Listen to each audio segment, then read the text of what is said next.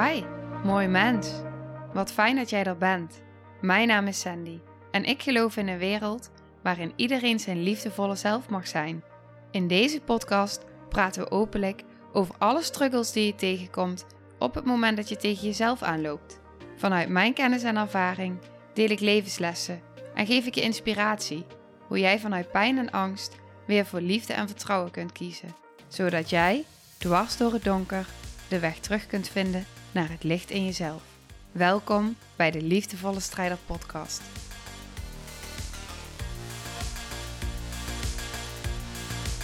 Dag lieve jij. Wat fijn dat je weer luistert. Dank je wel. Ik ga je meenemen in deze aflevering. Ik ga eerst even met je delen hoe ik erbij zit. Ik zit momenteel op de grond in mijn praktijkkamer. Ik heb de daspeldmicrofoon heb ik voor me liggen op de bank. En ik voelde dat ik een aflevering wilde opnemen en dat ik dat gewoon even heel lekker in mijn praktijkruimte wilde doen. In de fijne energie van alles wat er vandaag mocht zijn en mocht ontstaan. En wat ik nog met je wil delen, is dat er nog steeds plekken vrij zijn voor de retreatweek in Malaga in Spanje in september. En misschien is er wel iets in jou wat voelt van, hmm, dat is interessant. Daar wil ik misschien wel bij zijn. Als dat zo is, check dan vooral even mijn website of stuur me even een berichtje voor meer informatie. En ik vond het ook wel bijzonder, is ook wel iets, ja, wat vaak een belemmering is voor velen. En wat ik ook herken zelf, is dat ik uh, trok laatst een kaart. Ik zal het even, wat er nu in me opkomt. Ik trok een kaart en in die kaart stond de onderwereld, het verleden.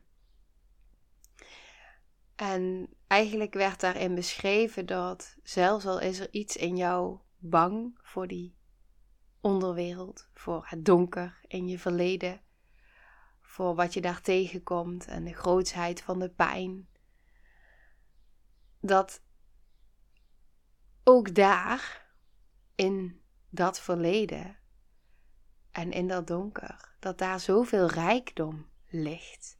Dat daar zoveel moois is. Dat daar ook echt, ja, daar ligt ook echt je goud. En op het moment dat die stukken van jezelf ontkend worden, weggestopt, wat natuurlijk een hele logische beweging is van je lichaam en van je mind, van je lijf om om te gaan met de pijn.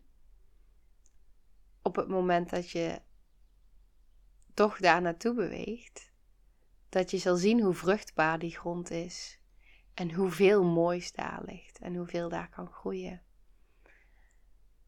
En dat doet me ook altijd denken aan zo'n week, zo'n week in verbinding, een dag in verbinding.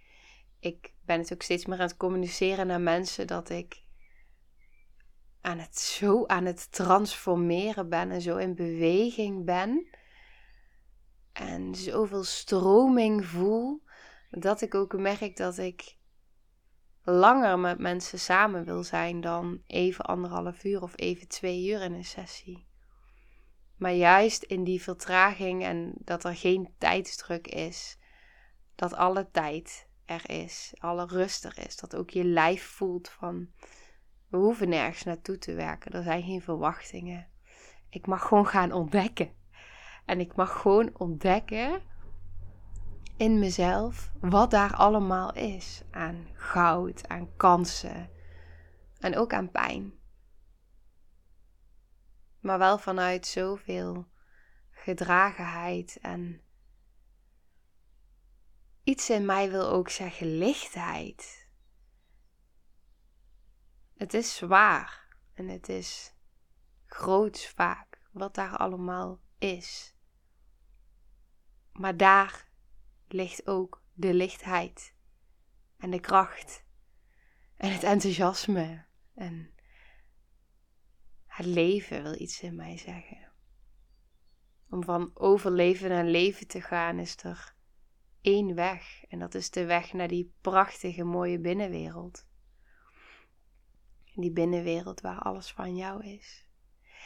En daarover gesproken. De aflevering van vandaag gaat over een gedachte die ik zelf laatst had. En misschien herken je die wel. Ik lag in bed, s'avonds. En toen besefte ik me dat ik dit al heel lang niet meer zo heb ervaren. En ineens was hij er weer. En toen dacht ik, oh, dit is interessant. Heb je wel eens dat je in bed ligt s'avonds? Ik ga even mijn mouwen opstropen voor dit onderwerp. Heb je wel dat je in bed ligt en dan heb je een gesprek gehad. Misschien een leuk gesprek of een gesprek waar je ergens geraakt werd. Of dat je heel snel reageerde terwijl als je er langer over nadacht, daar nog zoveel meer diepte in zat.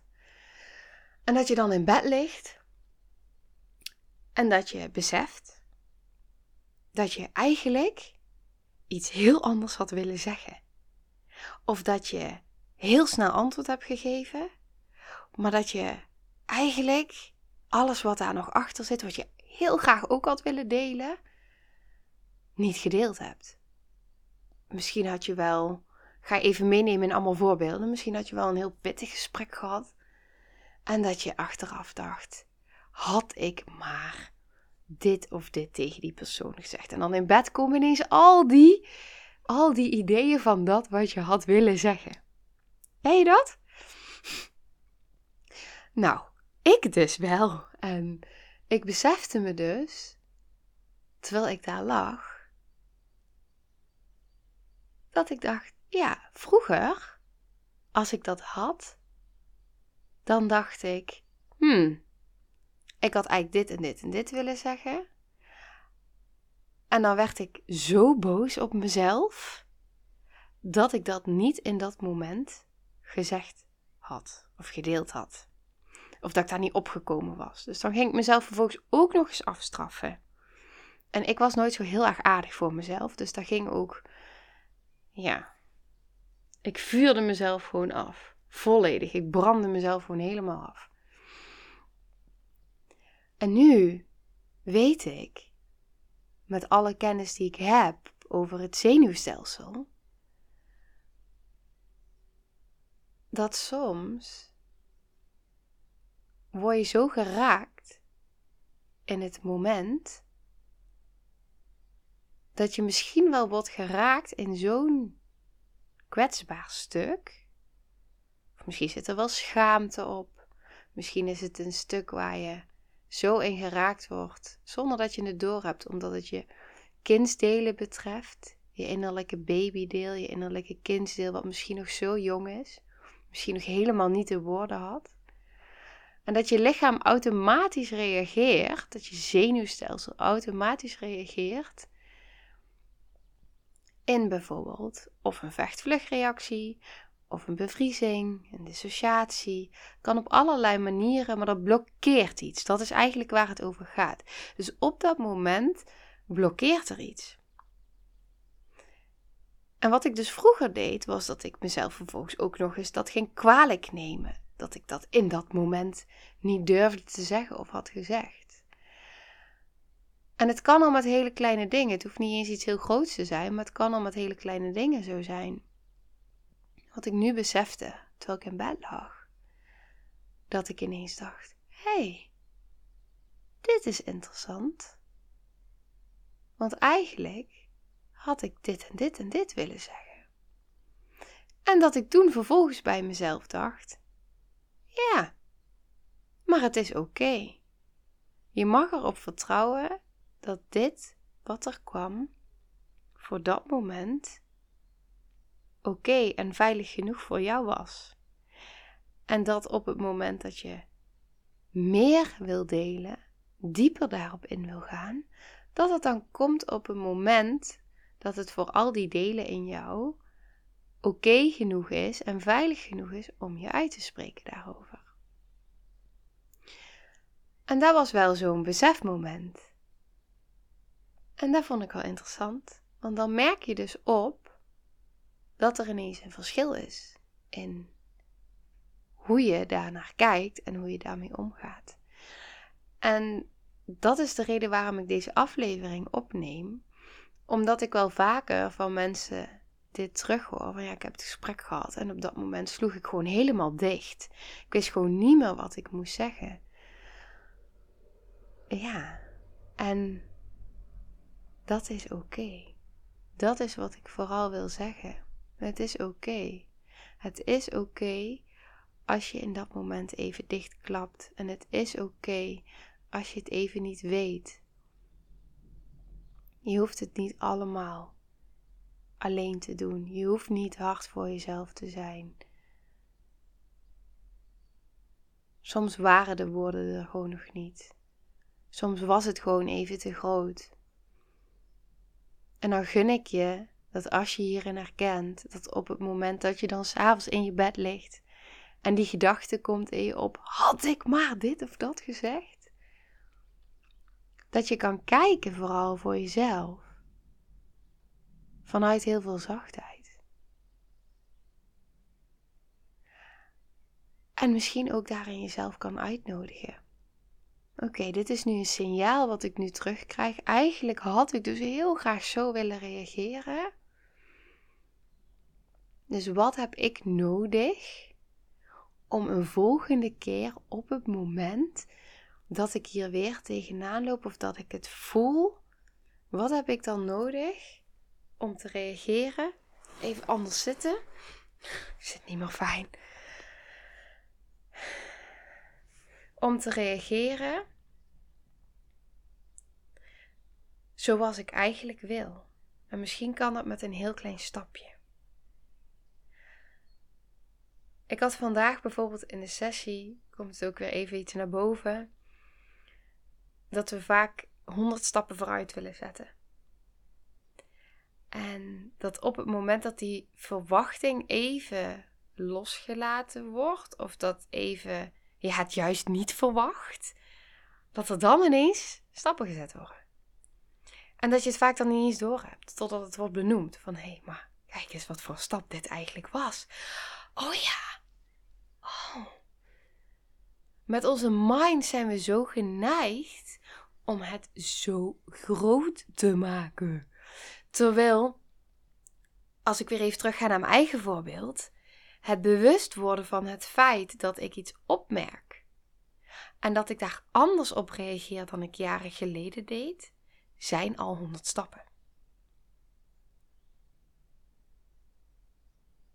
Dus laat die even op je inwerken.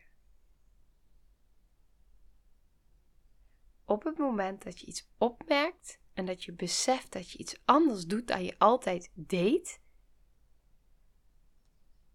en dan vooral in dit geval het liefdevoller zijn, meer compassie voor jezelf hebben, acceptatie, het is oké. Wat een vooruitgang dat is.